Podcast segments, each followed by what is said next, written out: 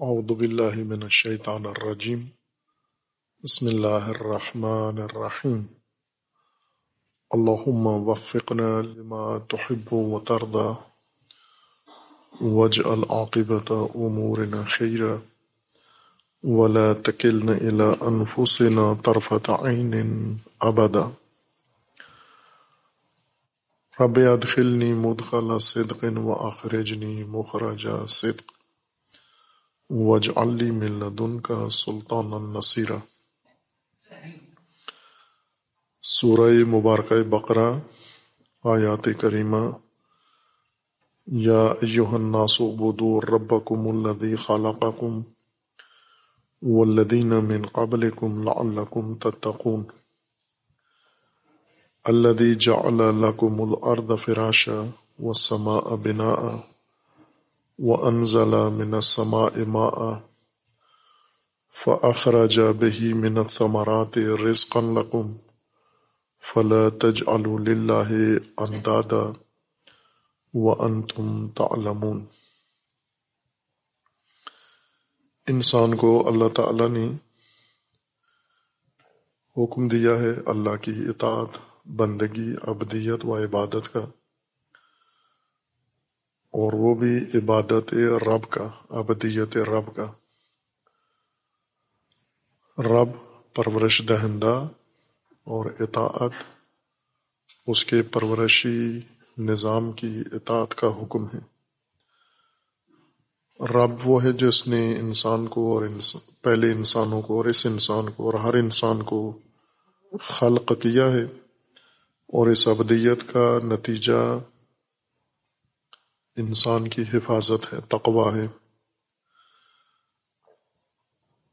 ابدیت جس رب کی لازم قرار دی ہے انسان پر، اس کی ایک دلیل یہ ہے کہ اس نے تمہیں پیدا کیا ہے۔ جو پیدا کرتا ہے، خلق کرتا ہے، وہی پرورش بھی دے سکتا ہے۔ یعنی پرورش کے اصول اور پرورش کی ضرورتیں فقط اسی کے علم میں ہیں جس نے خلق کیا ہے اور ایجاد کیا ہے۔ اور جو خالق نہیں ہے وہ پرورش دہندہ نہیں ہو سکتا۔ پرورش اس کے لیے ناممکن ہے۔ اور دوسری خصوصیت، حق تعالی نے یہ بیان فرمائی ہے اللہ دی جعل لکم الارض فراشا۔ تمہارا رب پرورش دہندہ وہ ہے جس نے زمین کو تمہارے لیے فراش بنایا ہے۔ جعل الارض فراش۔ اس میں جو مطالب ربوبیت کے نظام کو سمجھنے سے تعلق رکھتے ہیں، ایک جعل ہے، عرض ہے اور عرض کا فراش۔ بنانا، جعل الارض فراشا۔ پہلے خلق زمین کا مرحلہ انجام پایا ہے، پھر اس زمین میں انسان کی پرورش کے تمام لوازمات اور تمام ضروریات اللہ تبارک و تعالیٰ نے مقرر فرمائی ہیں۔ چونکہ زمین پر زمین خود بھی تحت نظام ربوبیت ہے۔ زمین بھی اسی پرورش کا حصہ ہے، لیکن جو چیز خود تحت ربوبیت ہے، وہ تحت پرورش ہے، یہ مہدگاہ ہے یا مہد ہے دوسرے موجودات کی پرورش کا اور از جملہ انسان کی پرورش کا۔ اور زمین خلقت میں ہی کچھ اپنی ذاتی خصوصیات رکھتی ہے۔ جیسے زمین کے اندر جسمیت ہے، یہ اس کی ذاتی خصوصیت ہے۔ اس کو جال کی ضرورت نہیں ہے۔ خلقت میں ہی زمین جسم ہے۔ اور جسم کے باقی جو خصوصیات ہیں، جسم کی حقیقت، جو بہت ہی عمیق ہے، وہ گہری ہے کہ جسم کس کو کہتے ہیں، کن چیزوں سے ترکیب یافتہ ہے۔ جسم کی دو ترکیبیں ہیں، زمین کی جسمیت اور تمام اجسام اس حکم میں شریک ہیں۔ ہم زمین کو فقط باس کر رہے ہیں، لیکن جو خصوصیات زمین کی، باقی قرات کے ساتھ اور باقی کائنات کے ساتھ اور باقی اجسام و اجرام کے ساتھ مشترک ہیں، وہ سب کے لیے ہیں۔ اگر زمین کے لیے ان کا ذکر ہو رہا ہے، تو یہ امور زمین کے ساتھ مختص نہیں ہیں، بلکہ زمین کے علاوہ باقی اجسام بھی اس حکم میں شریک ہے اور قرآن کریم نے اپنے اپنے مقام پر ان کے لیے ان خصوصیات کو ذکر کیا ہے اور دہرایا ہے۔ اور ہمیں جہاں پر زمین میں پیدا کیا ہے اور زمین کو ہماری پرورش گاہ بنایا ہے، زمین کو سمجھنے اور زمین کو پڑھنے کا بھی حکم ہے کہ آپ زمین کی تمام خصوصیات و خسائل کھولیں تجزیہ کریں اور زمین کے اندر یہ چھپے ہوئے راز تلاش کریں۔ یہ سب انسانوں کے لیے لازم ہے چونکہ سب انسانوں نے پرورش زمین میں پانی ہے۔ غفلت کے ساتھ بھی پرورش پا سکتے ہیں، لیکن وہ پرورش انسانی نہیں ہوگی۔ حیوانی پرورش ہے یا صرف نباتاتی پرورش ہے یا جسمانی پرورش ہے۔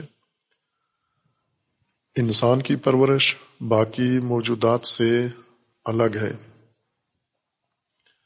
کہ انسان زمین سے پیدا ہو، زمین میں پیدا ہو اور زمین کی خصوصیات سے پرورش پائے اور نہایتاً انسان ہو۔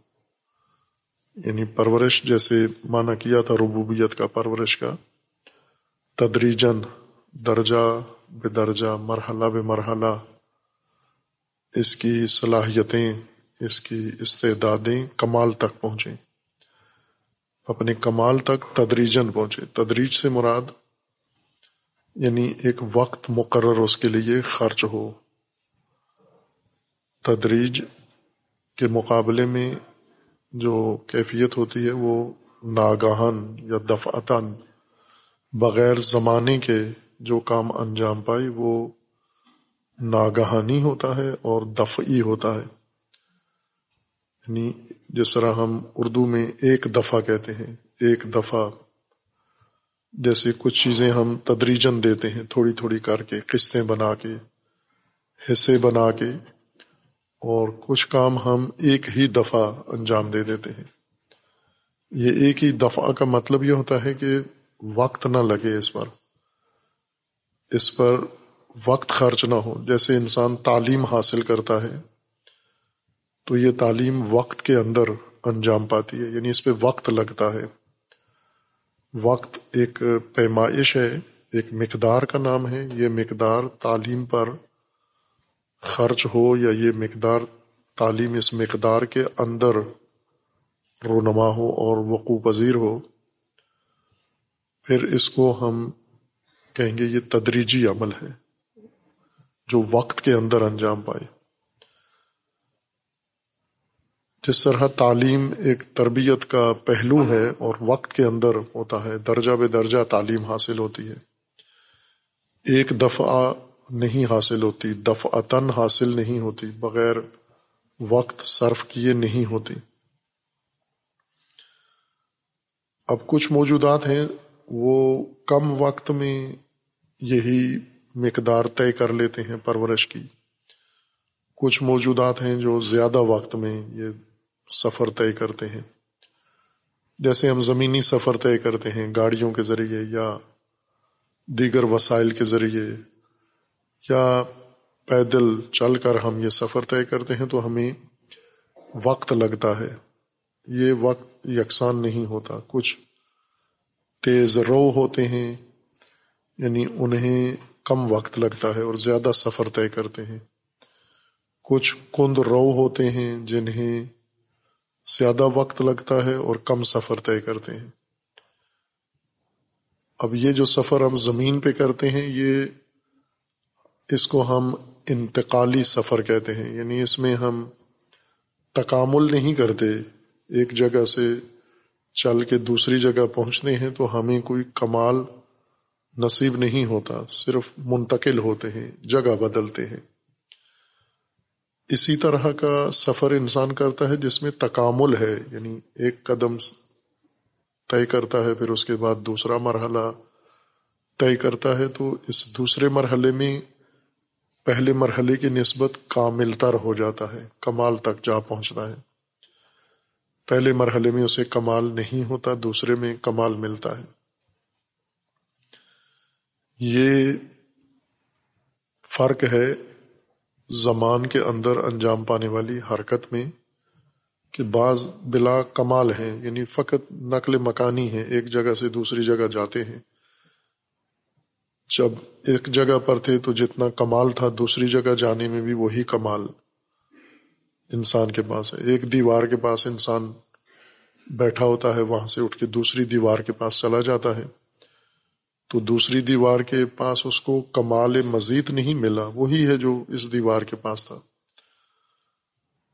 لیکن جب تعلیم حاصل کرتا ہے انسان اور کمال کا سفر کرتا ہے تو وہ پہلے جیسا نہیں ہوتا۔ ایک قدم اٹھاتا ہے تو دوسرے قدم میں اس کو کمال حاصل ہوتا ہے۔ ایک اضافی کمال کا درجہ اس نے طے کیا ہے۔ اور یہ کام بعض موجودات جو مستعد ہیں، جن کی استعداد زیادہ ہے، آمادگی ہے، یا ہم قرآنی اصطلاح استعمال کریں۔ مستعد، علمی اصطلاح ہے، قرآنی اصطلاح یہ ہے کہ جو مستعبد ہوتا ہے، نہ مستعد۔ جو مستعبد ہے یعنی جو عبد ہے، جو آمادہ ہے۔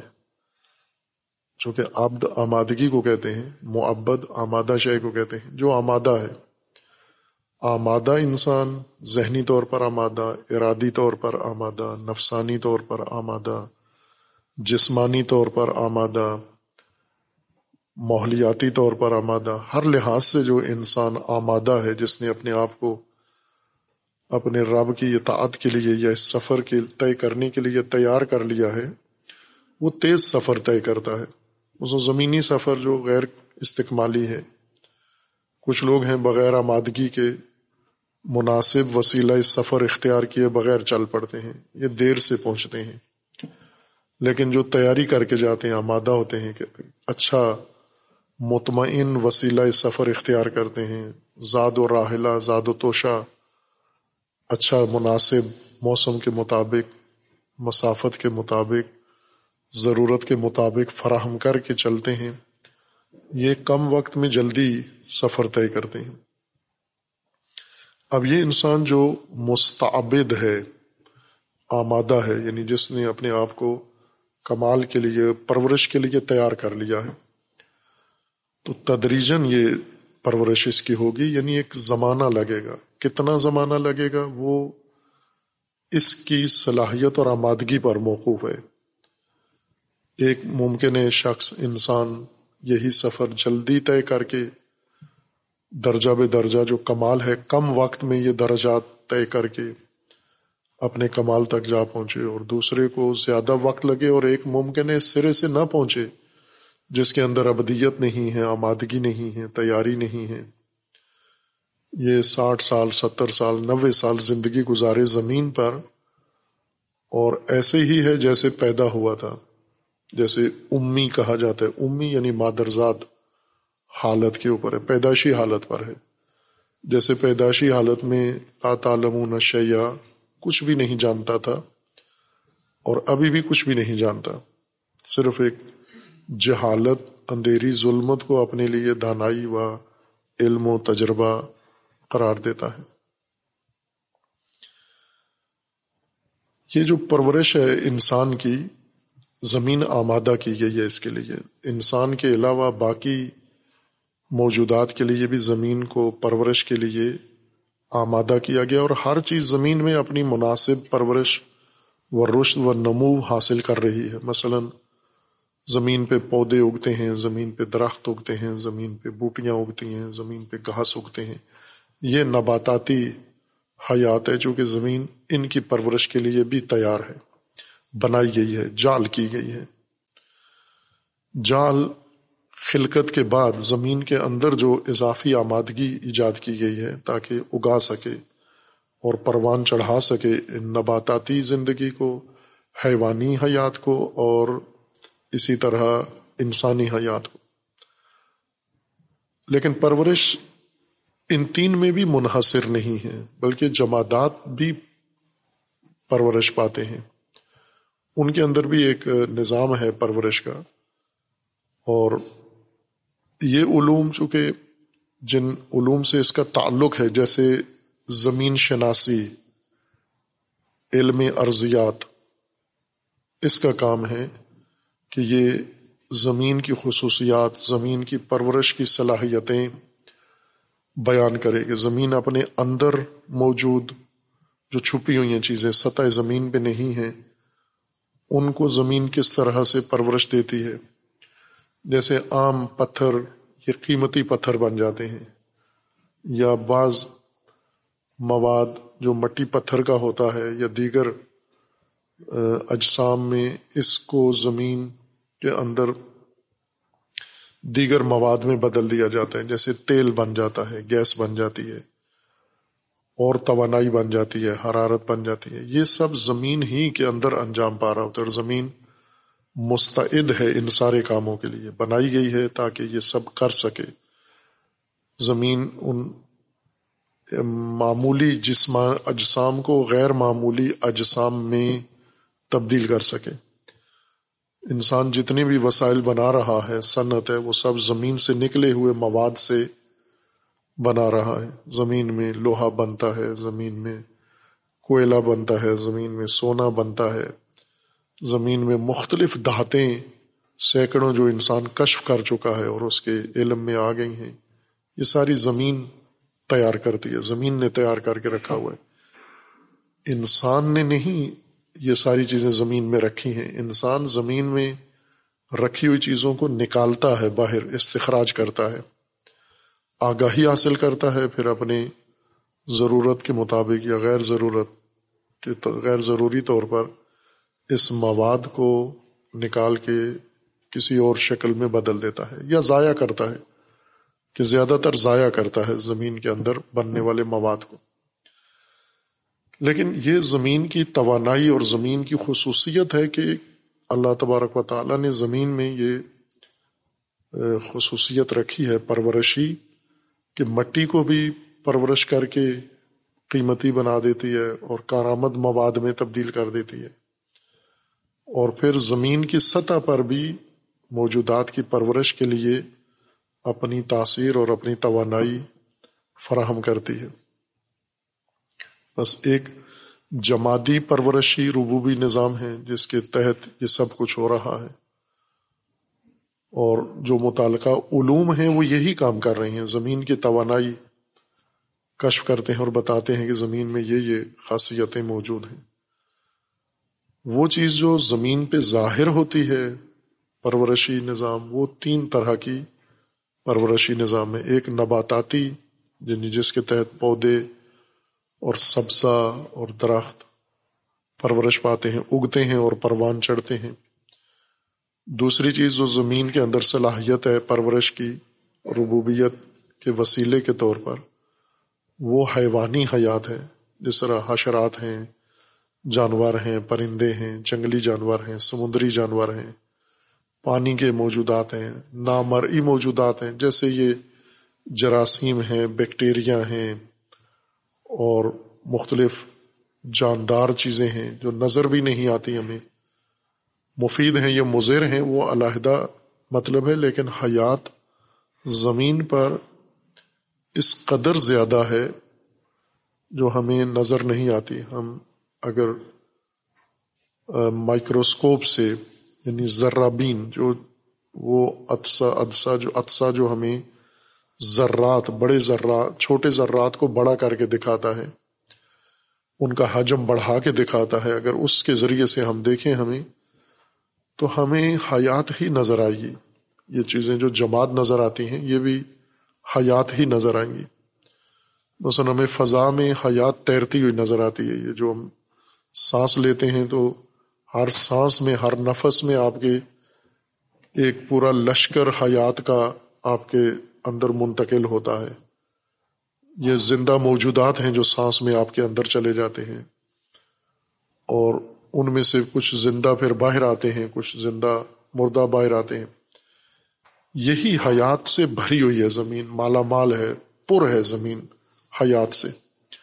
یہ حیات وجود میں آتی ہے اور پروان چڑھتی ہے اور ایک اپنے قانون اور نظام کے مطابق زمین کا یہ حیاتی اور حیاتیاتی نظام چل رہا ہے۔ اس حیات میں ایک مخصوص حیات انسان کی ہے۔ زمین پہ پرورش پانے والے مخلوقات و موجودات میں سے ایک اہم مخلوق انسان ہے۔ اور انسان کو انسانی حیات کے متعلق زیادہ توجہ دلائی گئی ہے۔ اور یہ خصوصیت زمین کے اندر کتنی ہے انسانیت کی پرورش کے لیے؟ اور اللہ تبارک و تعالیٰ نے یہ اس عمومی اہتمام کے علاوہ جو نباتات کی پرورش کے لیے ہے اور حیوانات کی پرورش کے لیے ہے، اس کے علاوہ اللہ تعالیٰ نے انسان کی پرورش کے لیے زمین میں ہی علیحدہ صلاحیت ایجاد کی ہے۔ کہ اس صلاحیت سے نباتات استفادہ نہیں کر سکتے، اس سے حیوانات استفادہ نہیں کر سکتے۔ بعض علماء کے بقول کے زمین پہ جو انسان ہیں، یہ سب انسانی حیات نہیں جی رہے، کچھ نباتاتی زندگی گزار رہے ہیں۔ یعنی ان کی زندگی صرف نباتاتی ہے پودے کی طرح پیدا ہوتے ہیں۔ اور تنا بڑھتا ہے، تنا بناتے ہیں اپنا۔ اور تنا بڑھ کے پھر یہ آخرکار درخت کی طرف پوسیدہ ہو کے مر جاتے ہیں۔ ان کے اندر نباتی خاصیت کے علاوہ کوئی اور چیز پیدا ہی نہیں ہوئی۔ صرف تن سازی کی ہے، باڈی بلڈنگ کی ہے انہوں نے۔ تن بنایا ہے، اپنا جسا بنایا ہے۔ چونکہ نبات اتنا ہی کام کرتا ہے، پیدا ہوتا ہے، پرورش پاتا ہے اور صرف تنا بناتا ہے اپنا۔ البتہ اس تنے پہ شاخیں نکلتی ہیں، پتے لگتے ہیں، پھل لگتا ہے، وہ مفید ہوتا ہے، انسان جو تنا بناتا ہے، یہ وہ شاخیں اور پتے بھی نہیں ہوتے، سایہ بھی نہیں ہوتا اس کا۔ یہ ایک بیکار اور بےحدہ تنا بناتا ہے انسان۔ یہ ایک درجہ ہے۔ ایک درجہ یہ ہے انسانوں کا کہ وہ تنا بنانے کے بعد تن سازی کے بعد، ان کے اندر جذبات، احساسات بھی موجود ہیں، تحرک بھی ہے، تولید نسل بھی کرتے ہیں۔ یہ حیوانات کی حد تک پرورش پاتے ہیں۔ سانچہ انسان کا تھا ڈھانچہ انسان کا تھا، نقشہ انسان کا تھا، جس کے تحت پیدا ہوئے ہیں، لیکن پرورش میں، ربوبیت میں آ کر یہ اپنی حیثیت بھول چکے ہیں، فراموش کر چکے ہیں۔ نسیان ان پر تاری ہو گیا کہ ہم ہم درخت نہیں ہیں کہ صرف تنا بنے، ہم جانور نہیں ہیں کہ فقط جذبات و احساسات و شہوات کی تسکین کریں، بلکہ ہم انسان ہیں۔ یعنی وہ جو نباتی پہلو ہے، تن بھی ہمارا بننا ہے، تنا بھی بننا ہے، جذبات احساسات بھی ہم میں پیدا ہونے ہیں۔ لیکن ہم نے اس استعداد کے اندر ایک اور گوہر کی بھی پرورش کرنی ہے، جس کا نام انسان ہے۔ انسان بھی بننا ہے ہمیں۔ یہ تربیت کا زمین کے اندر موجود صلاحیت سے ہی یہ پرورش انسان کو فراہم ہونی ہے۔ انسان کے لیے ضروری ہے یہ حقیقت سمجھنا کہ میں نے زمین میں انسان بننا ہے۔ انسان کے طور پر پرورش پانی ہے۔ میری نمو انسانی ہے۔ نہ کہ نباتی ہے اور نہ حیوانی اور جانوروں جیسی ہے۔ انسانی نمو ہے میری۔ اس انسانی نمو کے لیے اللہ تبارک و تعالیٰ نے زمین میں جو خصوصیات رکھی ہیں تاکہ انسان پرورش پائے اس میں۔ انسان زمین پہ ہی پرورش پا سکتا ہے۔ انسان کا نقشہ زمین کے لیے بنایا گیا ہے۔ جب اللہ تبارک و تعالیٰ نے بشر خلق کیا تو زمین کے مواد سے خلق کیا۔ نہ کہ جیسے بعض ادیب یہ کہتے ہیں کہ ہم اصل میں عرش بری کے تھے یعنی ہم جسم جسم بھی نہیں تھے، مادہ بھی نہیں تھے، زمینی بھی نہیں تھے۔ ہم اور کسی عالم میں تھے، وہاں سے آدم ابل بشر کی غلطی سے ہم زمین پہ اتار دیے گئے ہیں۔ یہ صرف شاعری ہے، حقیقت یہ ہے کہ انسان بنا ہی زمین سے ہے، زمینی مواد سے بنا ہے، زمین سے ہی پیدا ہوتا ہے۔ جس طرح اللہ تعالیٰ نے انسان کی خلقت کے مراحل ذکر کیے ہیں مٹی سے پیدا ہوتا ہے، مٹی سے تین بنتا ہے، تین سے سلالہ بنتا ہے، اس سے نطفہ بنتا ہے، اس سے علقہ و مضغہ بنتا ہے۔ تو یہی خلقت انسان کے مراحل ہیں۔ زمین سے باہر تو انسان بن ہی نہیں سکتا، چونکہ مواد انسان کی خلقت کا زمین میں رکھا ہوا ہے۔ جہاں زمین کی خصوصیت نہیں ہے، وہاں نہیں پیدا ہو سکتا۔ لیکن جس مٹی میں یہ خاصیت نہیں ہے، اور انسان کے علاوہ دیگر موجودات کی حیات کا قانون بھی دیگر جگہوں پر نہیں ہے، زمین میں موجود ہے۔ خلقت سے زیادہ ذرافت اللہ تبارک و تعالیٰ نے زمین میں پرورش کے لیے رکھی ہے۔ خلقت کے لیے بھی زمین کی توانائیاں ہیں، خاصیات ہیں۔ یہ کم صلاحیت نہیں ہے زمین سے انسان پیدا ہونا۔ زمینی مواد سے، مٹی سے انسان بننا یہ زمین کی غیر معمولی صلاحیت ہے یہ۔ لیکن اس سے زیادہ بڑھ کر خاصیت زمین میں انسان کی پرورش ہے، وہ خصوصیات جو زمین میں موجود ہیں۔ اور انہیں قرآن کریم نے ذکر کیا ہے کہ وہ خصوصیات ہم نے زمین میں رکھی ہیں جن سے آپ نے پرورش بھی پانی ہے خلقت کے بعد۔ انسانی پرورش پانی ہے، نہ صرف نباتاتی اور حیوانی۔ انسانی مقام تک آپ نے پہنچنا ہے۔ وہ سب کچھ خصوصیات زمین میں ہی آپ کے اندر پیدا ہوں گی۔ اور یہ عمل جال کے ذریعے سے ہے۔ جال خلقت کے مرحلے میں، خلقت کے مرحلے میں خام مواد پیدا ہوا ہے۔ انسان کا ڈھانچہ پیدا ہوا ہے، زمین کا مواد پیدا ہوا ہے۔ لیکن جال کے مرحلے میں یہ زمینی مواد وسیلہ بنا ہے انسانی صلاحیتوں کی پرورش کے لیے۔ جال کو وضاحت کی ہے، علمی وضاحت بھی کی ہے اور عرفی وضاحت بھی کی ہے کہ قرآن کریم میں جال سے مراد سادہ الفاظ میں اگر ہم بیان کریں تو جس طرح عام طور پر جال کا ترجمہ کیا جاتا ہے اور ٹھیک ترجمہ ہے یہ۔ اتفاقاً مترجمین سے صحیح ترجمہ ہو گیا ہے، قرار دینا۔ جال عموماً ترجمہ کرتے ہیں کہ ہم نے قرار دیا ہے، یہی درست معنی ہے اس کا، قرار دینا۔ اسی قرار دینے کو ہم تقرری کہتے ہیں، تقرریاں یا تعیناتیاں۔ جیسے انسان اپنے نظام جو بناتا ہے، اس کے اندر تقرریاں کرتا ہے اور تعیناتیاں کرتا ہے۔ تقرری اسی کی ہوتی ہے جو پہلے موجود ہو، جو پیدا ہی نہیں ہوا، اس کی تقرری نہیں ہوتی۔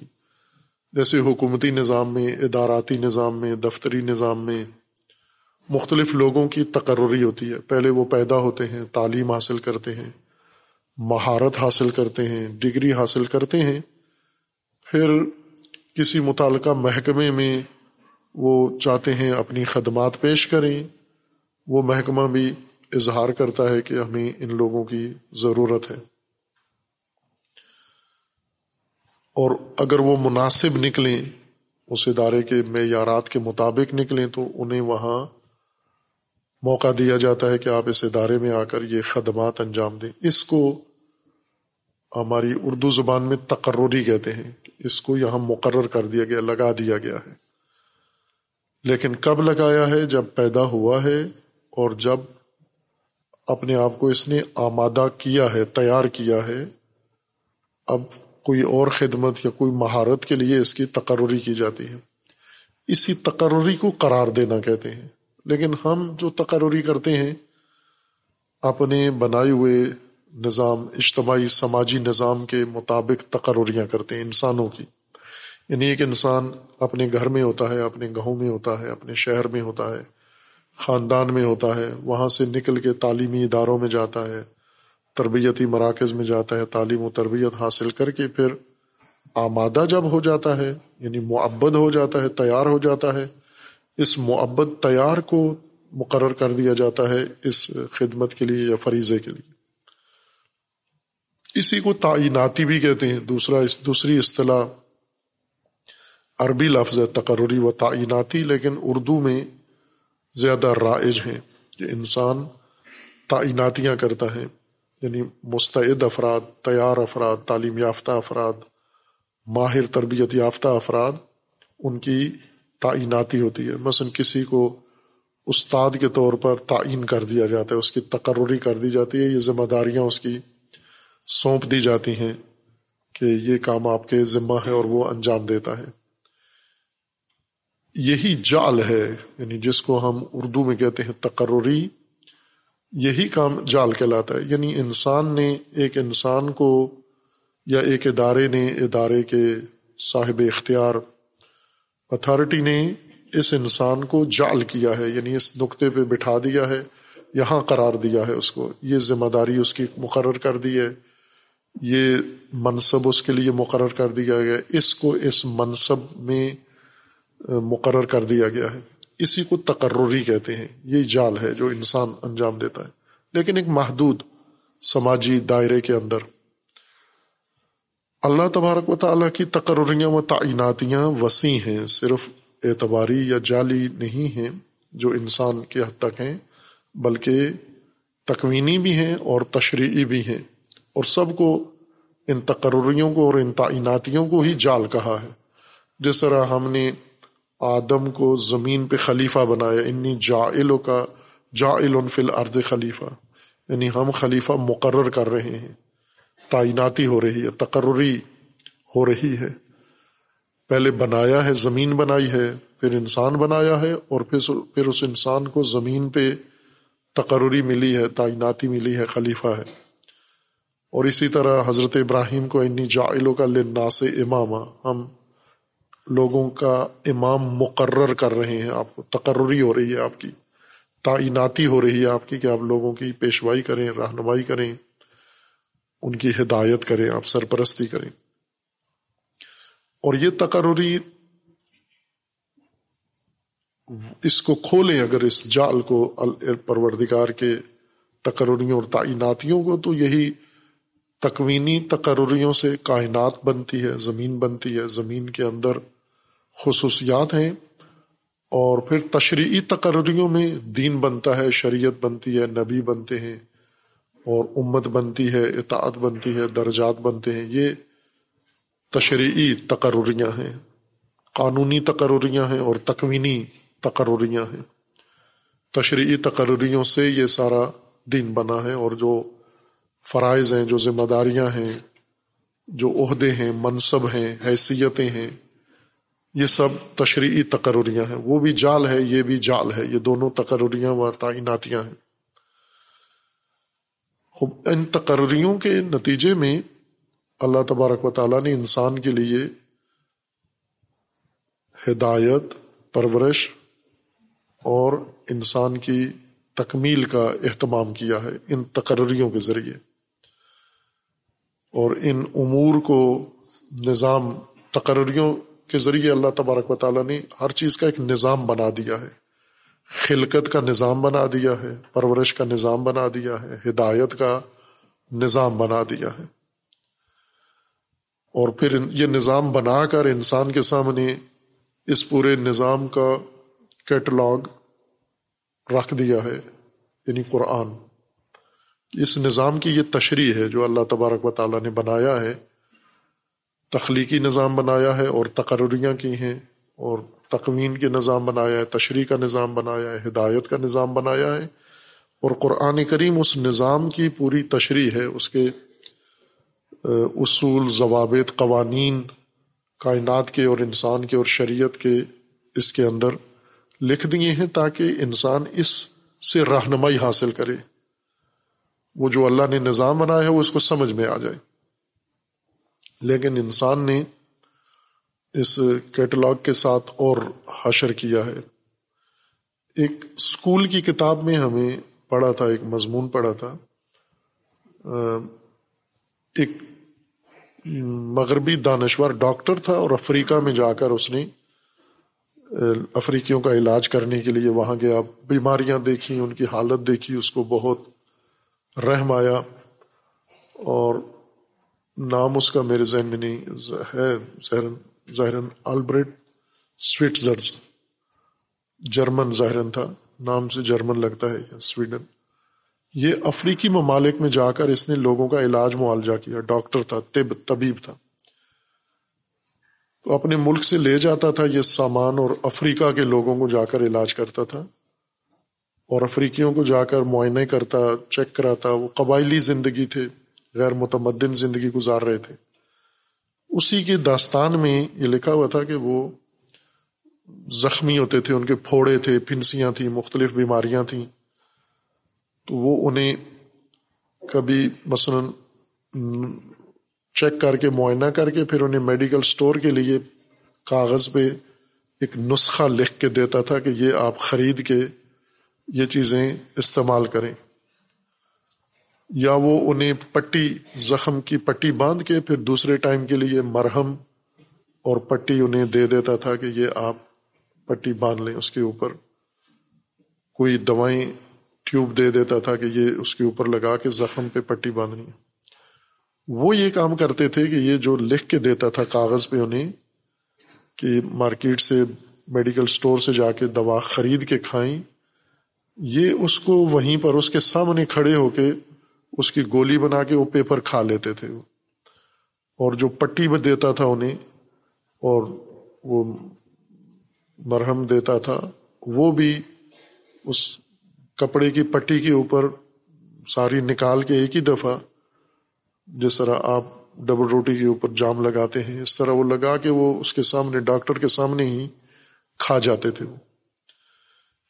یہ اسکول کی کتاب میں یہ ایک ایک خیر انسان، ایک بہت ہی دل سوز انسان، انسانیت کی خدمت کرنے والا، وہ جب ایسے لوگوں میں گیا، غیر متمدن لوگوں میں، تو اس کو یہ مشکل پیش آئی کہ جن لوگوں کو نجات دینا چاہتا تھا، وہ اس کے نسخے نہیں سمجھتے تھے اور وہ کھا جاتے تھے۔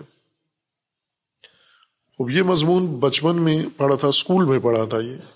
پھر جب تھوڑا سا دین پڑھا، قرآن پڑھا، تو مجھے وہ ڈاکٹر اور افریقہ یاد آتا ہے کہ پاکستان میں بھی یہی ہو رہا ہے، ہر ملک میں یہ ہو رہا ہے کہ اللہ تبارک و تعالیٰ نے ہماری ہدایت کے جو نسخے لکھے ہیں، یہ ہم گھول کے پی جاتے ہیں، اس کے تعویذ بنا لیتے ہیں، اس کے منتر بنا لیتے ہیں، اس کے جنتر بنا لیتے ہیں، اس کے ورد بنا لیتے ہیں، اس کا فلاں وظیفہ بنا لیتے ہیں، اس کو اتنی دفعہ پڑھو، اس کو اتنی دفعہ پڑھو، بالکل قرآن کا حشر وہی ہو رہا ہے جو اس ڈاکٹر کے نسخوں کا افریقہ میں ہو رہا تھا۔ ہوگا وہ مضمون، ظاہر ہے ایک معتبر کتاب سے لیا ہوا تھا۔ موجود ہے، آپ اس کو پڑھ سکتے ہیں آج بھی۔ یہی ہم دین کے ساتھ کر رہے ہیں کہ قرآن نظام کی تشریح ہے۔ کائنات کے نظام کی تشریح ہے۔ اور اس کا منشور ہے کہ یہ نظام بنا کیسے ہے اور چل کیسے رہا ہے۔ اور انسان میں اس تکوینی نظام میں رہنا کیسے ہے؟ یہ انسان کا رہنما دفتر ہے، انسان کا رہنما کتاب ہے انسان کے لیے۔ اور اس کے اندر انسان کی پرورش کے لیے جو حقائق ہیں وہ سارے بیان کیے گئے ہیں۔ انہوں نے اس کو رٹا لگا لیا ہے، انہوں نے اس پہ سریں جما لی ہیں، انہوں نے اس کے ساتھ استخارے نکالے ہیں فالے نکالی ہیں۔ یعنی آلبریٹ سویٹرز سویٹرز کی دوائیوں کے ساتھ اتنا برا سلوک نہیں ہوتا تھا جتنا اللہ کی اس کتاب کے ساتھ جو منشور ہے انسان کے لیے اس کے ساتھ برا سلوک کر رہے ہیں۔ ادب، احترام نہایت کرتے ہیں اس کا، لیکن اس کے اندر غور، فکر نہیں کرتے جو بار بار قرآن ہمیں دعوت دیتا ہے۔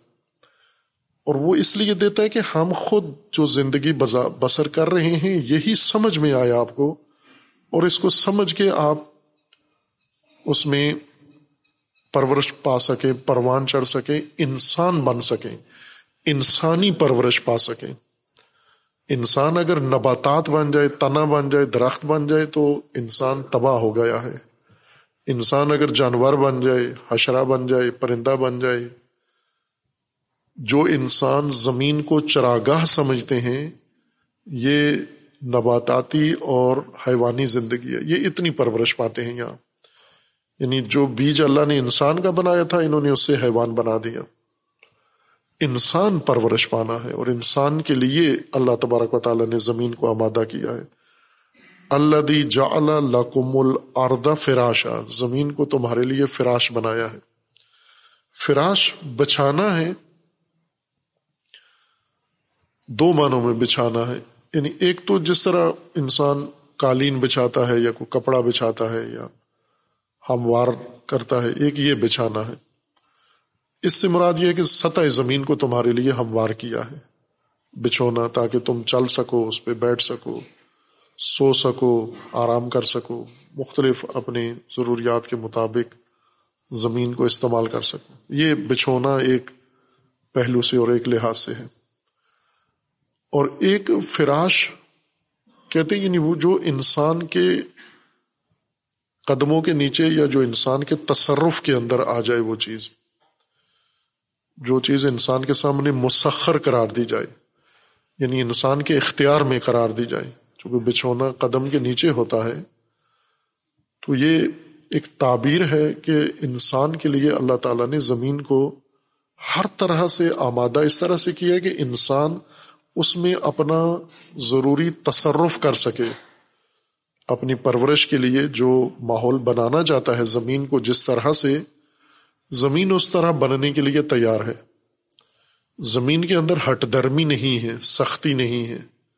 دوسری جگہ پر آیت کریمہ میں ہے کہ ہم نے زمین کو تمہارے لیے مسخر قرار دیا ہے۔ وہاں زیادہ وضاحت و تشریح تشریح ہے کہ زمین مسخر ہے انسان کے آگے۔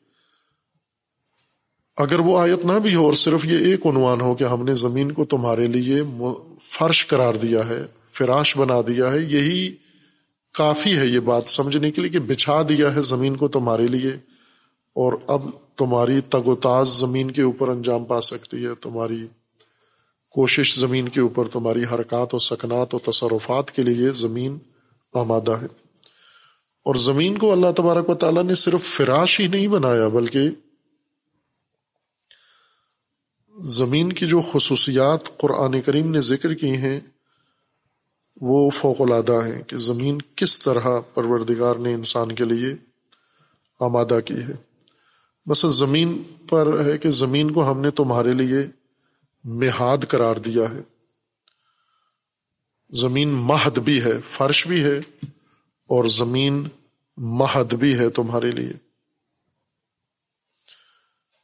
سورہ بقرہ میں آیا، انتیس میں بھی ہے کہ ہم نے زمین کو زمین کو بھر دیا ہے تمہاری ضروریات سے۔ ولدی خالہ کا لقم مافل ارد جمی آ خالہ کا لقم زمین میں اللہ نے خلق کر دی ہے تمہارے لیے جمیا جمیا بہت عمومی دائرہ بیان کر رہا ہے۔ کوئی چیز ایسی نہیں ہے جو انسان کے لیے نہ ہو زمین میں۔ ولدی خالہ کا مافل ارد جمی سم مستوا السما فسوا ہن سب اسماوات و ہوا بکل علیم۔ اب زمین اس طرح سے پروردگار نے تمہارے لیے آمادہ کی ہے کہ جو کچھ تمہاری ضرورت تھی وہ زمین میں ہے اور جو کچھ زمین میں ہے وہ سب تمہارے لیے ہے۔ یعنی تمہاری پرورش کے لیے ہے، تمہاری رشد و نمو کے لیے ہے، نہ تمہارے قبضے کے لیے ہے، تمہارے لتاڑنے کے لیے ہے، تمہارے اس کو تباہ کرنے کے لیے، ضائع کرنے کے لیے، سوسائٹیاں بنانے کے لیے تمہاری پرورش کے لیے یہ زمین آمادہ ہے۔ اپنی پرورش گرہ تباہ کر رہے ہو۔ اس لیے زمین کے متعلق اللہ تعالیٰ نے جو انسان کو توجہ دلائی ہے، وہ یہ ہے کہ لاتف سے دو فل ارض زمین فاسد نہ کرو۔ فساد در زمین، ہم یہ سمجھتے ہیں کہ زمین پہ فساد یہ ہے کہ انسان اوباش بن جائے، بدماش بن جائے، اسلحہ لے، لوگوں کو تنگ کرے، لوگوں کو چھیڑ چھاڑ کرے، یہ فساد فی الارض ہے۔ فک میں اسی حد تک اسی کو فساد فی الارض کہتے ہیں، جس کی سزا موت ہے۔ کہ اگر کوئی شخص، جیسے دہشت گرد ہیں، یہ مفسد فی الارض ہیں۔ فرقہ باز ہیں، فرقہ واریت فساد فی الارض ہے۔ اصطلاح فک میں، زمین میں فساد فی الارض، انسانوں کے لیے زمین کو تنگ کر دینا، انسانوں کے لیے زمین کو بگاڑ دینا، یہ بھی فساد ہے۔ اور جو کچھ اللہ تبارک و تعالیٰ نے زمین کی پرورش کے لیے مقرر کیا ہے، اس کو، زمین کو اس مقصد کے لحاظ سے خراب کر دینا۔ جیسے ماحولیات خراب کر دیا، زمین کا ٹیمپریچر خراب کر دیا، زمین کی زرخیزی خراب کر دی، یہ سوسائٹیاں بنانا فساد فی الارض ہے۔ کیونکہ زمین کا نظام سارا خراب کر رہے ہیں، تباہ کر رہے ہیں۔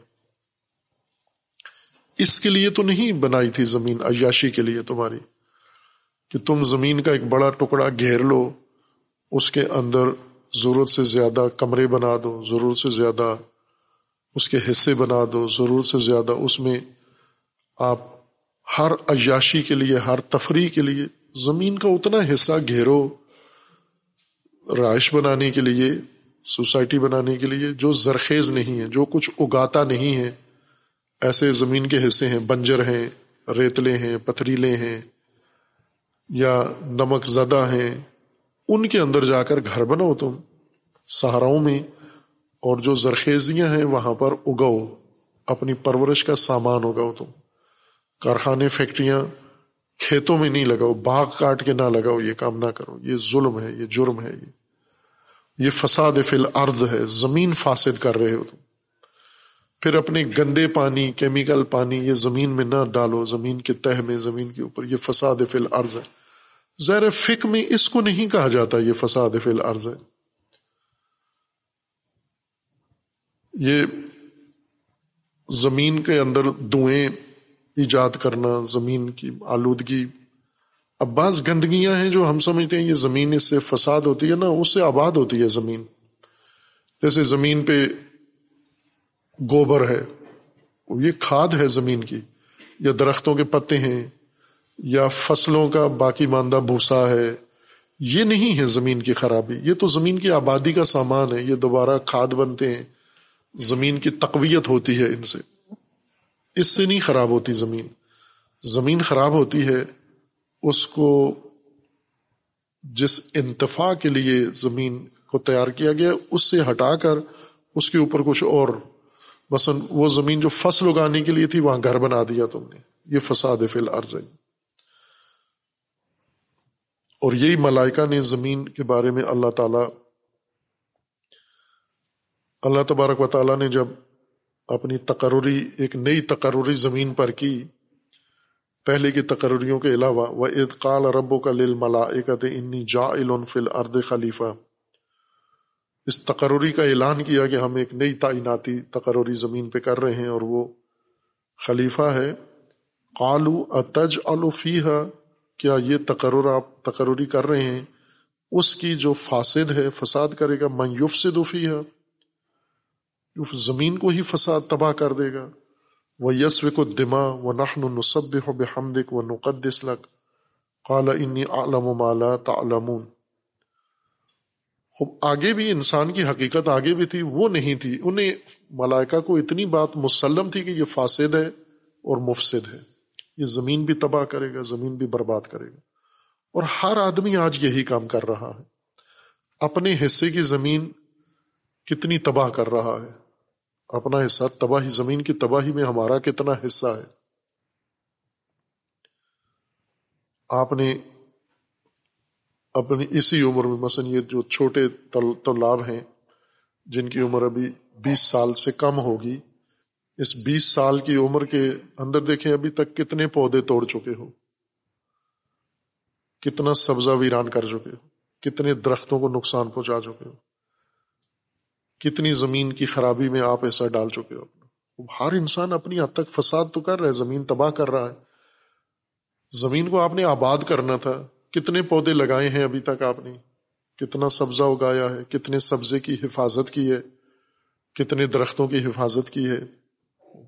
ملائکہ ٹھیک کہتے تھے یوف سے دوفیہ فسادی ہے، مفسد ہے، زمین خراب کرے گا۔ اور کر دی اس نے زمین۔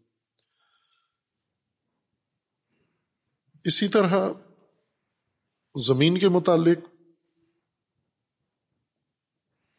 متعدد آیات میں اللہ تبارک و تعالیٰ نے یعنی یہ سینکڑوں آیات ہیں، ان کو پڑھتے ہوئے سال لگ جائیں اگر ہم تفسیر موضوعی زمین کی کریں یعنی زمین شناسی قرآن کے نگاہ سے، تو کم از کم ایک سال درکار ہے اس باس کے لیے۔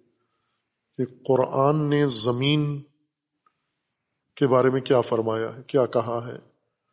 اور انسان کو زمین پہ آباد کرنے کے لیے کیا کہا ہے؟ اور انسان کو آگاہی جتنی دی ہے قرآن نے زمین کے متعلق، یہ ساری وہ آیات ہیں۔ ہماری آگاہی کے لیے ہیں۔ یہ زمین ہے اور یہ آپ ہو، اور آپ کو پتا ہو کہ زمین ہم نے کیا بنائی ہے۔ زمین کو مہد بنایا ہے، زمین کو مسطح کیا ہے۔ زمین کو فرش بنایا ہے۔ زمین کے اوپر نہریں جاری کی ہیں۔ زمین کے اندر ہم نے تمہارے لیے ضرورت کی ہر چیز ایجاد کی ہے۔ سورہ نبا میں ہے علم نج الارض مہادا کیا زمین ہم نے آپ کے لیے مہاد نہیں بنائی؟ اور اسی طرح ہم نے زمین کو آپ کے لیے، واللہ جعل لکم الارض بساتا اللہ نے بسات بنائی ہے، زمین بسات ہے۔ فرش اور بسات دونوں بسات پھیلی ہوئی چیز کو کہتے ہیں، فرش بچھی ہوئی چیز کو کہتے ہیں۔ یہ بچھایا ہوا فرش مبسوط کیا ہے اللہ تبارک و تعالیٰ نے۔ یہ سب وہ خصوصیات ہیں جو انسان کو سمجھائی گئی ہیں کہ زمین اس طرح آپ کے لیے تیار کی گئی ہے۔ سورہ نوح میں ہے، سورہ مرسلات میں ہے، سورہ نبا میں ہے۔ کہ ہم نے زمین کو اس طرح آپ کے لیے آمادہ کیا ہے اور تیار کیا ہے۔ اور آپ نے جس طرح اللہ نے زمین آمادہ کی ہے، اس سے اسی جہت میں آپ نے فائدہ اٹھانا ہے۔ چونکہ تمہارے لیے ہے یہ سب کچھ، تم نے اس میں، اس سے اسی جہت میں فائدہ اٹھانا ہے۔ اور یہی نظام پرورش ہے اللہ تبارک و تعالیٰ کا اس زمین پر انسان کے لیے۔ دوسری خصوصیت یعنی زمین کی آمادگی کے ساتھ وسما بنا یعنی جا لکم الارض فراشا و جا لکم السما بنا آسمان کو تمہارے لیے بنا، بنایا۔ بنا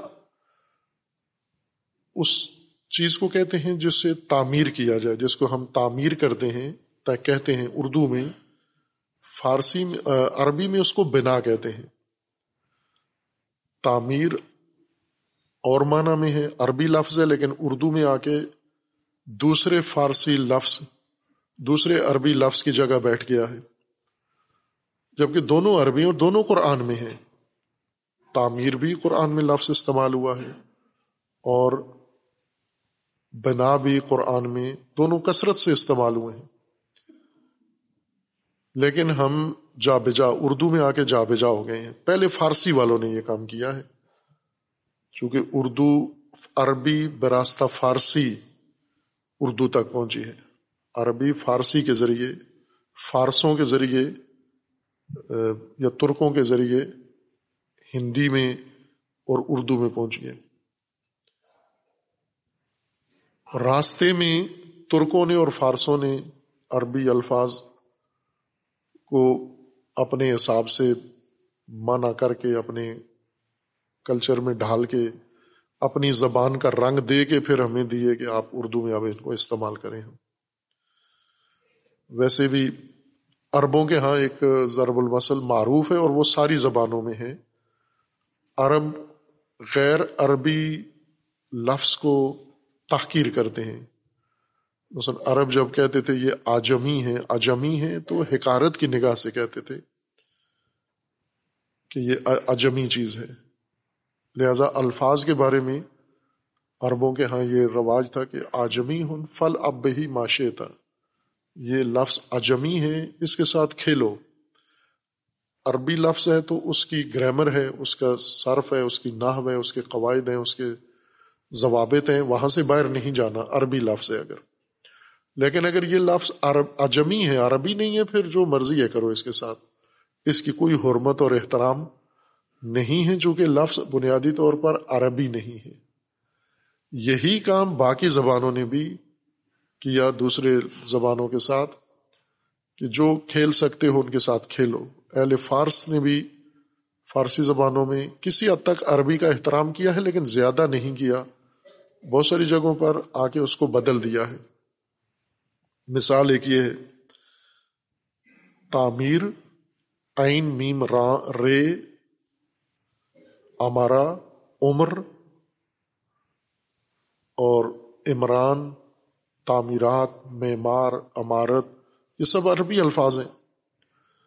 اور ایک ہی معنی ہے ان کا، آپ کی عمر، ہم ایک دوسرے کو جب اپنی دورانیہ زندگی کا پیدائش کے بعد جتنا وقت گزرا ہے، اس کو ہم عمر کہتے ہیں۔ عمر کا ترجمہ آپ اپنی مادری زبان میں ایج کرتے ہیں، ایج۔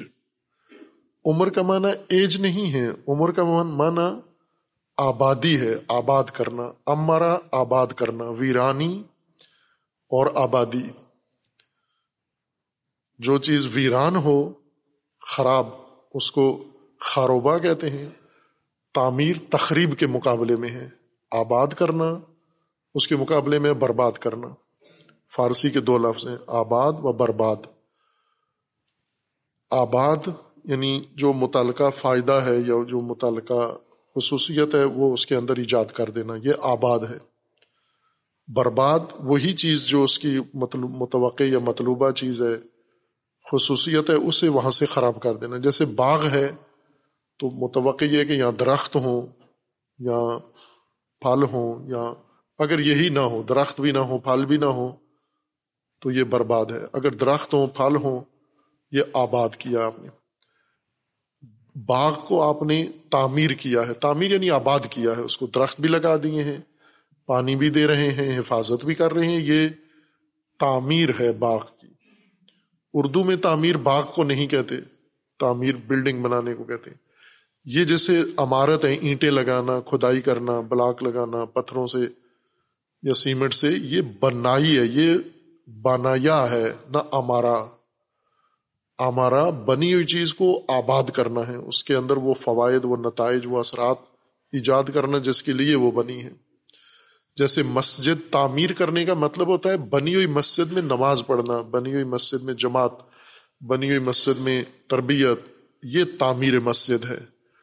اور مسجد کی عمارت، بلڈنگ کھڑی کرنا، یہ بنائی ہے مسجد کی، یہ بنا مسجد ہے۔ دو، دونوں کا ذکر قرآن کریم کے اندر ہے کہ وہ مسجد جو اول دن سے اسسا یا اسسا، وہ تاسیس وہ تعمیر ہے جس کو ہم اردو میں تعمیر کہتے ہیں۔ اور جو مساجد تعمیر کرتے ہیں نما یا امر و مساجد اللہ اللہ کی مساجد کو آباد کون کرتے ہیں؟ جن میں تقوا ہو، وہ مساجد کو آباد رکھتے ہیں۔ وہ مساجد کو خالی نہیں چھوڑتے، ویران نہیں چھوڑتے، متروک نہیں چھوڑتے۔ تعمیر اور بنا میں یہ فرق ہے۔ قرآن سمجھنے کے لیے ہمیں یہ فرق کرنا ہوگا اردو بولنے کے لیے، آپ بے شک تعمیر اپنے اردو معنی ہی استعمال کریں، اردو خراب نہ کریں۔ جس معنی میں تعمیرات کہتے ہیں، وہی استعمال کریں۔ لیکن جب قرآن میں آئے تو وہاں نہ یہ غلطی کرنا۔ اردو والا تعمیر کا معنی قرآن پہ آ کے نہ ٹھونسنا کہ وہاں بھی کنسٹرکشن کو تعمیر نہیں کہتے۔ اس کو بننا ہی کہتے ہیں۔ بننا، بنا بنا یا سے ہے، بننا۔ ہم نے آسمان کو بنا بنایا ہے۔ بنا جو بن گئی ہو، جو چیز ایجاد کر دی گئی ہو۔ زمین کے اوپر جو عمارت کھڑی کر دی گئی ہو اس کو بنا کہتے ہیں۔ اور اس کے مختلف حصے ہیں۔ وہ پورا مجموعہ بھی بنا ہی کہلاتا ہے۔ امارت نہیں کہتے۔ عربی میں اس کو امارت نہیں کہتے۔ امارت آباد جگہ کو کہتے ہیں۔ امارت عین کے ساتھ، الف کے ساتھ امارت ہو، وہ عامر سے امر سے ہے۔ حکومت یا امیر امر کرنے والی جگہ۔ آئین کے ساتھ عمارت ہو اگر تو وہ آباد جگہ ہے۔ اس میں بلڈنگ ہونا ضروری نہیں ہے۔ آباد مثلا کھیت ہے، ایک آباد ہے، یہ عمارت ہے۔ قرآن کے نزدیک یہ معمر ہے، یہ عمارت ہے، یہ یعنی آباد کھیت ہے۔ ویران کھیت ہے، یہ مخروبہ ہے، یہ خراب ہو گیا ہے۔ لیکن جہاں بلڈنگ بنانی ہے، آپ نے بلڈنگ کھڑی کی ہے، وہ بنائی ہے، وہ بنا ہے۔ یہ بنا بنائی ہے۔ قرآن کریم کا فرمان ہے کہ ہم نے آسمان کو بنا بنایا ہے تمہارے لیے۔ زمین کو فرش قرار دیا ہے، بچھا دیا ہے، آمادہ کر دیا ہے۔ تمہاری زیست کے لیے، تمہاری پرورش کے لیے۔ اور زمین فرش ہونا کافی نہیں ہے۔ اگر اس کو آسمان کی بنا میسر نہ ہو، زمین اگر آسمان کے اس میں نہ ہو، تحت سایہ نہ ہو، تو اس کا فراش ہونا بھی بیکار ہے۔ یہ فراش رہے گا نہیں۔ اس کی فراشیت اور آمادگی آسمان کے توفیل ہے اور یہی نظم ہے جو تبارک، اللہ تبارک و تعالیٰ نے کائنات میں ایجاد کیا ہے کہ اگر آسمان نہ ہو تو زمین اول قائم ہی نہیں رہ سکتی۔ اگر فرض کر لیں آسمان کے بغیر زمین، تو یہ زمین فراش نہیں ہے پرورش گاہ نہیں ہے۔ نہ چراگاہ ہے، نہ پرورش گاہ ہے۔ یہ اس طرح سے ہوگی جیسے باقی قرات ہیں۔ نہ اس میں حیات ہے، نہ اس میں پرورش ہے، نہ اس میں خالی گولے ہیں، مٹی کے جیسے چاند ہے۔ البتہ انسان کی دانست کے مطابق معلوم نہیں ہے چاند پر کسی جگہ۔ انسان نے سارا چاند ہر طرف سے دیکھا تو نہیں ہے، نہ گیا ہے وہاں پر۔ ابھی تیاری کر رہا ہے کہ مریخ میں جانا ہے۔ اس جون میں، دو ہزار تیئیس میں انسان نے مریخ پہ قدم رکھنا ہے۔ تیاری کر چکے ہیں۔ یہ چاند پہ گئے ہیں۔ بعضوں کو شک ہے ابھی تک گئے ہیں یا نہیں گئے ہیں۔ لیکن چاند کے بارے میں جس طرح ہمارے ذاکر بہت کچھ ہر موضوع کے بارے میں کہتے ہیں، سائنسدان بھی ذاکری زیادہ کرتے ہیں اور حقیقت کم بیان کرتے ہیں۔ انہیں پتا ہے کہ آگے کس نے تحقیق کرنی ہے۔ آئے دن ایک مذہق خیز چیزیں آج کل کے میڈیا میں ہیں۔ دانشوروں نے تحقیق سے یہ بتایا ہے، سائنسدانوں نے تحقیق سے یہ بتایا ہے۔ آگے کوئی حوالہ نہیں ہے کس سائنسدان نے کہاں تحقیق کی ہے، کتنی تحقیق کی ہے، کچھ بھی نہیں ہے۔ یہ ذاکری ہے، یہ جو میڈیا میں، سوشل میڈیا میں خصوصاً، یا ریگولر میڈیا میں نشر کر دیتے ہیں۔ دانشوروں کی تحقیق کے مطابق یہ فائدہ ہے، اس چیز کا نقصان ہے، یہ فلاں چیز کا یہ سبب ہے، اس چیز کا۔ یہ سبب، یہ ماں ذاکری ہے۔ ذاکری یعنی غریب کی اپنی محنت ہے، تحقیق وغیرہ اس کے پیچھے شامل نہیں ہے۔ تحقیق وہ ہے جس میں سند ہو، حوالہ ہو، بات ہو آگے کہ کہاں تحقیق ہوئی ہے اور اس تحقیق کے کوئی شواہد ہوں، اس کے کوئی آثار ہوں، وہ مصدقہ بات کہلاتی ہے، ورنہ ذاکری ہے ساری ہے آیا زمین کے علاوہ کہیں زندگی نہیں ہے؟ یا دانشور جو مشاہدہ کرتے ہیں ٹیلیسکوپوں کے ذریعے، یہ تحقیق ہے واقعہ ان کی؟ ممکن ہے یہی مریخ پہ جائیں، آگے جس طرح فلموں میں فلموں میں تو فلمیں تو اس مضمون کی کافی بن چکی ہیں۔ مریخ کے انسان زمین پہ آ چکے ہیں، باقی قرات سے زمین پہ آئے۔ یہ تخیل ہے انسان کا کہ ایسے ہے باقی قرات پہ مخلوق ہے، انسان سے زیادہ ترقی یافتہ ہے۔ اس طرح کے مفروضے ہیں۔ ہمارے پاس نہ اس بات کی کوئی دلیل ہے، نہ نفی کی کوئی دلیل ہے۔ ہم اس قابل نہیں ہیں یہاں اس زمین پہ بیٹھے ہوئے کہ وہاں کچھ ہے زندگی۔ اور یہ بھی کہنے کے قابل نہیں ہے کہ وہاں کچھ بھی نہیں ہے۔ تخمینے ہیں، اندازے ہیں، تک ہیں سائنسی تک بندی ہے۔ تحقیق شدہ چیز اس وقت ہوگی جب انسان جائے گا، مشاہدہ کرے گا، سارے قرات کا جائزہ لے گا، پھر اس کے بعد جو رائے سامنے آئے گی وہ مصدقہ اور مسلمہ رائے ہوگی۔ جو ابھی نشر ہوتا ہے، یہ مز تک بندی ہے۔ یہ ہم نہیں کہہ سکتے۔ اور عقلی لحاظ سے بہت بعید ہے کہ اس پوری وسیع کائنات میں، اتنی عظیم کائنات میں جس کی عظمت کا ہم تصور نہیں کر سکتے، اس کے ایک چھوٹے سے گولے پہ آبادی یا انسان ہے، باقی سب کائنات خالی ہے۔ یہ تو بہت ہی نامعقول احمکانہ تصور ہے۔ یہ کہ اللہ تبارک و تعالیٰ نے انسان یا زی شعور مخلوق انسان نہ ہو زی شعور مخلوق فقط اتنی اس محلے میں یا اس حصے میں گلی میں بنائی ہے۔ کائنات اتنی بڑی بنا کے۔ مولا رومی کی مثال یہ ہے کہ انسان کی مثال یہ ہے کہ ایک کائنات کی مثال۔ اب مولا رومی کے زمانے میں تو یہ ٹیلیسکوپ نہیں تھی۔ جیمز ویب نہیں تھی اور باقی باقی جو پہلے معروف ٹیلیسکوپ تھی، نام مجھے بھول گیا ان کا۔ ہاوارڈ یا کیا نام تھا پہلی ٹیلیسکوپ کا۔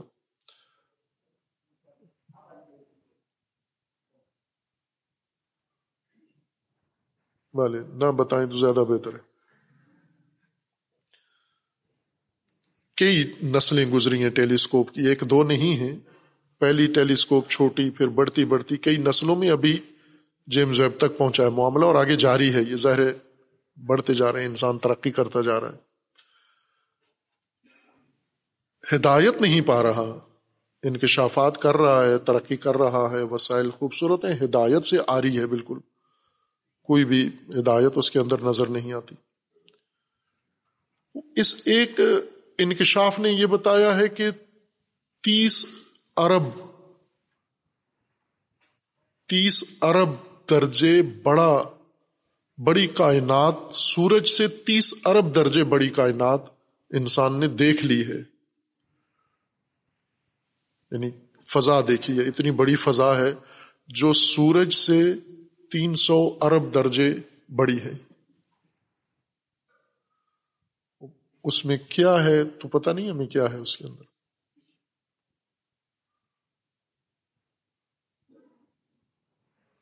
یہ تو انسان کی اب ہمت ہے، طاقت ہے کہ آہستہ آہستہ کائنات کی طرف توجہ کر رہا ہے۔ جو غور و فکر کا قرآن نے پہلی نسل کو حکم دیا تھا کہ زمین و آسمان میں تدبر کرو، تفکر کرو۔ صرف چرنا چگنا کافی نہیں ہے اور فساد زمین پہ نہ کرو۔ وہ اس لیے تھا کہ اس کو زمین کو سمجھو اور کائنات کو سمجھو اور پھر دیکھو اس میں اللہ نے کیا رکھا ہے تم تم نے بننا کیا ہے اس کے اندر۔ اس میں جو ہماری عام عام لوگ، جو کچھ ہم دیکھ رہے ہیں جس حد تک مشاہدہ ہے ہمارا، عام آدمی کا مشاہدہ۔ نہ سائنسدان، نہ دانشور، نہ ٹیلیسکوپ، نہیں، یہ آنکھوں سے جو ہمیں نظر آتا ہے۔ آپ اسی کائنات میں ہیں۔ ہر انسان کی دنیا اتنی ہی ہے جتنی وہ دیکھ رہا ہے۔ باقی اس کی دنیا نہیں ہے۔ اتنی دنیا میں رہتا ہے جتنی اس کو نظر آ رہی ہے۔ باقی دنیا سے لا تعلق ہے انسان۔ یہی جو ہمیں دکھتا ہے، اس کے اندر ہمیں ایک زمین دکھتی ہے اور ایک آسمان۔ آسمان ہم عموماً جو عام تأثر ہے کہ یہ نیلگوں فضا جو ہمیں نظر آتی ہے، نیلے رنگ کی، آبی رنگ کی۔ آبی رنگ تو نہیں کہتے اس کو، چونکہ آسمانی رنگ، پانی کا جو یہ رنگ ہے نیلا، یہ آسمان کی وجہ سے ہے۔ پانی خود بے رنگ ہے، پانی کا کوئی اپنا رنگ نہیں ہے۔ پانی میں مٹی ملے تو مٹی کا رنگ ہو جاتا ہے، پانی میں کوئی رنگ اور ڈالے تو اس رنگ کا ہو جاتا ہے۔ اپنا رنگ نہیں ہے، پانی اسی وجہ سے ہر رنگ قبول کرتا ہے چونکہ اس کا اپنا کوئی رنگ نہیں ہے۔ پانی بے رنگ ہے، آسمان کا رنگ ہے۔ یہ جو آسمان کا رنگ ہے، یہ ہماری آنکھ کا ایک دھوکا ہے۔ فریب ہے، نظر ہے یہ۔ یہ نیلگوں فضا، کہیں بھی نیلا آسمان، نیلی چھت، نیلا گنبد کہیں بھی نہیں ہے۔ شیروں میں ہے، زاکری میں ہے، اس کے علاوہ باہر نہیں ہے۔ لیکن ہمیں نظر آتا ہے، دکھتا ہے ہمیں۔ ایک خیمہ سا تنا ہوا نیلا زمین کے اوپر نظر آتا ہے، جو جہاں تک ہماری نگاہ جاتی ہے، وہاں پر زمین سے ملا ہوا نظر آتا ہے۔ اب ایسے نہیں ہے۔ زمین ایک گولا ہے، گیند ہے، جو اس فضا میں گھوم رہی ہے، اور فضا ساری خالی ہے، خلا ہے۔ خلا سے مراد یعنی دکھائی دینے والی چیزیں نہیں ہیں اس میں۔ خلا فلسفی معنی میں نہیں ہے کہ کوئی چیز اس میں موجود بھی نہ ہو۔ یہ ایک الگ فلسفی بات ہے کہ آیا خلا ممکن ہے؟ یعنی ایسا نقطہ ہم تشخیص دے سکتے ہیں کہیں بھی زمین کے اندر، زمین سے باہر اس فضا میں، کائنات میں جہاں پر محض خلا ہو۔ یعنی کوئی چیز موجود نہ ہو۔ نہ روشنی ہو، نہ ہوا ہو، نہ کوئی جسم ہو، نہ کوئی موجودات میں سے، نہ زندہ، نہ مردہ۔ نہ مادی نہ مانوی، کچھ بھی نہ ہو، بالکل عدم ہو، عدم استان ہو۔ ایسے ممکن ہے؟ نہ، محال ہے، ایسا نقطہ۔ خلا لا یمکن۔ خلا بمانا واقعی۔ خلا جس کو ہم کہتے ہیں، خلا۔ خلا نہیں ہے، خلا۔ خلا خالی، ہر چیز سے، وجود سے خالی۔ حقیقت سے خالی، اجسام سے خالی، موجودات سے خالی جگہ۔ یہ نہیں ہے موجود۔ لیکن ہمیں جیسے یہ کمرہ ہے، ہمیں خالی لگتا ہے۔ چھت اور فرش کے درمیان یہ خلا نظر آتا ہے۔ تو خلا تو نہیں ہے، روشنی ہے اس کے اندر۔ ہوا ہے اس کے اندر۔ اس کے اندر جراثیم ہے اس کے اندر۔ اگر آپ اسی کو مائکروسکوپ کے ذریعے سے دیکھیں تو آپ کو ایک بہت غلیظ دھند نظر آئے گی، مختلف ذرات کی، موجودات کی، اسی خالی کمرے میں۔ ہاں وہ نامرئی چیزیں ہمیں نظر نہیں آتی۔ لیکن دکھائی عام آنکھ سے دیکھتے ہوئے ہمیں بعض جگہ خالی نظر آتی ہیں۔ اس آنکھ سے خالی نظر آنے والی جگہ کو ہم خلا کہتے ہیں۔ اور یہ کہیں پہ ختم نہیں ہو رہی۔ جہاں تک اس خلا میں سورج روشنی دیتا ہے، سورج اور دیگر اجرام سماوی، ان کی روشنی جہاں تک پھیلتی ہے، وہ ہمیں نیلا رنگ نظر آتا ہے۔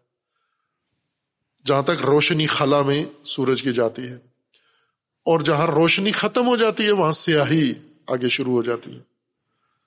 یعنی وہاں بھی نہ سیاہی ہے، نہ یہ نیلا رنگ ہے، یہ خالی ہے۔ خالی سے مراد یعنی عام آنکھ سے دیکھنے میں کچھ بھی نظر نہیں آتا۔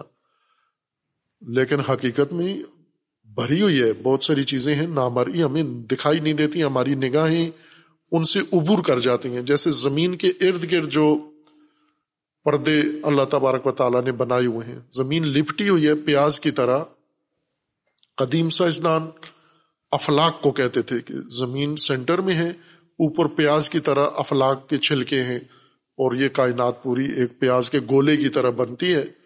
آخری فلک نواں فلک ہے، اس کے اندر آٹھواں فلک ہے، اس کے اندر ساتواں فلک ہے۔ کرتے کرتے اور زمین میں پیاز میں جو گٹھلی ہوتی ہے وہ زمین ہے۔ وہ اس طرح زمین کی تشریح کرتے تھے۔ ایسے نہیں ہے افلاق نام کی کوئی چیز موجود نہیں ہے۔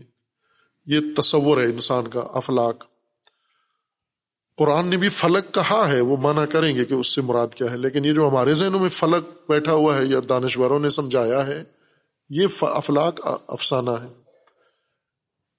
یہ درست ہے کہ زمین پیاز کی طرح لپٹی ہوئی ہے، لیکن نہ افلاق کے اندر، بلکہ زمین اپنے حفاظت کے پردوں میں لپٹی ہوئی ہے، جو ابھی موجودہ علم نے، سائنس نے، ٹیکنالوجی نے کشف کر کے، تشخیص دے کے ہمیں بتا دیے ہیں کہ زمین کے چاروں طرف، ہر طرف سے زمین ان حصار کے اندر ہے۔ لیکن وہ حصار ہمیں نظر نہیں آتے، ان سے نگاہیں ہماری عبور کر جاتی ہیں۔ اور جو قرآن نے اس کی مثال پیش کی ہے کہ آج زمین باہر اس کے حفاظتی حصار ہے سیکورٹی کا انتظام ہے۔ یہ جو آپ رات کو بعض اوقات آپ تو نہیں دیکھتے چونکہ شہروں میں روشنی کے جگہوں پر آسمان پہ ستارے نظر نہیں آتے۔ لیکن کسی تاریخ جگہ پہ جائیں، دیہات میں جائیں یا کسی سڑک کے کنارے کھڑے ہو تو آپ کو آسمان پہ ستارے ٹوٹتے ہوئے نظر آتے ہیں۔ یہ جو ستارے ٹوٹتے ہیں، یہ دلیل ہے کہ زمین چاروں طرف سے گھری ہوئی ہے۔ یہ ستارے جو ٹوٹتے ہیں، یہ اجسام جسم ہے پتھر ہیں، دوسرے لفظوں میں پتھر ہیں یہ۔ چھوٹے اور بڑے سائز کے پتھر ہیں، چٹانے ہیں۔ جو دوسرے کو رات سے جدا ہو کے، الگ ہو کے کسی سمت میں، جس میں کشش ہو، اس کشش میں آتے ہیں۔ تو ان میں سے جو زمین کی کشش میں آتے ہیں، زمین ان کو کھینچتی ہے اپنی طرف۔ اگر یہ سارے زمین پہ آ لگے زمین تباہ ہو جائے، ایک ہی دن میں تباہ ہو جائے، شاید ایک ہی پتھر سے تباہ ہو جائے۔ لیکن زمین کے باہر اللہ تبارک و تعالیٰ نے ایسا حصار بنایا ہوا ہے یعنی آگ کا حرارت کا ایک ایسا پردہ بنایا ہوا ہے کہ یہ جب اس کے اندر داخل ہوتے ہیں، یہ پتھر وہیں پہ جل جاتے ہیں، راکھ بن جاتے ہیں۔ اور وہ پتھر کا راکھ بننا ہے جلنا ہے جو ہمیں ستارہ ٹوٹتا ہوا نظر آتا ہے، جسے شہابیہ کہتے ہیں۔ شہاب ثاقب جسے کہتے ہیں یعنی دوڑتا ہوا پتھر، جلتا ہوا پتھر ہے۔ ایسے لگتا ہے زمین پہ ٹکرانے والا ہے۔ اس طرح کے متعدد نامرئی پردے زمین کے گرد اللہ تبارک و تعالیٰ نے بنائے جو نظر نہیں آتے۔ ان کا کوئی رنگ نہیں ہے۔ یہ جو نیلا رنگ ہے، یہ خلا کی وجہ سے، کچھ نہ ہونے کی وجہ سے روشنی جب خلا میں داخل ہوتی ہے تو نیلا رنگ نظر آتا ہے۔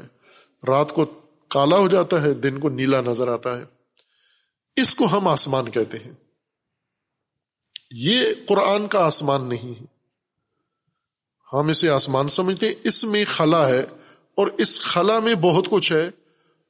قرآن جن چیزوں کو آسمان کہتا ہے، وہ بالکل خالی چیزیں نہیں ہیں، بلکہ زمین کے اوپر، سما سے مراد اوپر، زمین کے اوپر، زمین سے بلندر اللہ تبارک و تعالیٰ نے زمین کے لیے ایسی فضا بنائی ہے، ایسا اہتمام کیا ہے جو زمین کے اندر موجود نظام کی حفاظت کے لیے، اس کی بقا کے لیے، اس کے تسلسل کے لیے، اس کے پرورش کے لیے اور زمین کے اندر تبدیلیوں کے لیے وہ بیرونی فضا اللہ تبارک و تعالیٰ نے آمادہ کی ہے۔ اور وہ جو کہ زمین سے اوپر ہے، باہر ہے، اس کو اس وجہ سے سما کہا گیا ہے۔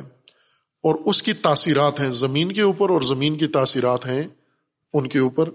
ہم نے آسمان کو تمہارے لیے بنا کیا ہے۔ وہ سما بنا یعنی یہ تقرری ایک اللہ تبارک و تعالیٰ نے آپ کے لیے کیا کی ہے۔ زمین پیدا کی ہے، پھر اسے بچھایا ہے۔ دوسرا، آسمان کو اللہ نے تمہارے لیے بنا بنا دیا۔ ایک ایسی زمین کی گرد، چونکہ زمین کو رہائش کے لیے اور پرورش کے لیے بنانا تھا، پرورش کے لیے یہ حصار ضروری ہے۔ جیسے انسان رہائش کے لیے جگہ بناتا ہے، چار دیواری بناتا ہے، کمرہ بناتا ہے، چھت بناتا ہے۔ اللہ تبارک و تعالیٰ نے یہ کام کیا ہے۔ آپ کی ایک مشترکہ دالان زمین کو بنایا ہے سہن بنایا ہے زمین کو، اس سہن کو کور کیا ہے، آسمان کے ذریعے سے کور کیا ہے۔ لیکن آسمان سے مراد یہ نیلا گنبد نہیں ہے۔ آسمان وہ بلندیاں ہیں جو زمین کو گہرے ہوئے ہیں اور زمین کو تحفظ دیتی ہیں جس طرح دیواریں، جس طرح چھتیں آپ کے فرش کو، آپ کے گھر کو تحفظ دیتی ہیں۔ اور انہی کی وجہ سے زمین قائم ہے، باقی ہے۔ جب یہ نقشہ پلٹا جائے گا، الٹا جائے گا زمین کا، آسمان کا، تو دونوں کی بسات لپیٹ لی جائے گی۔ باقی بات میں چلو صلی اللہ علیہ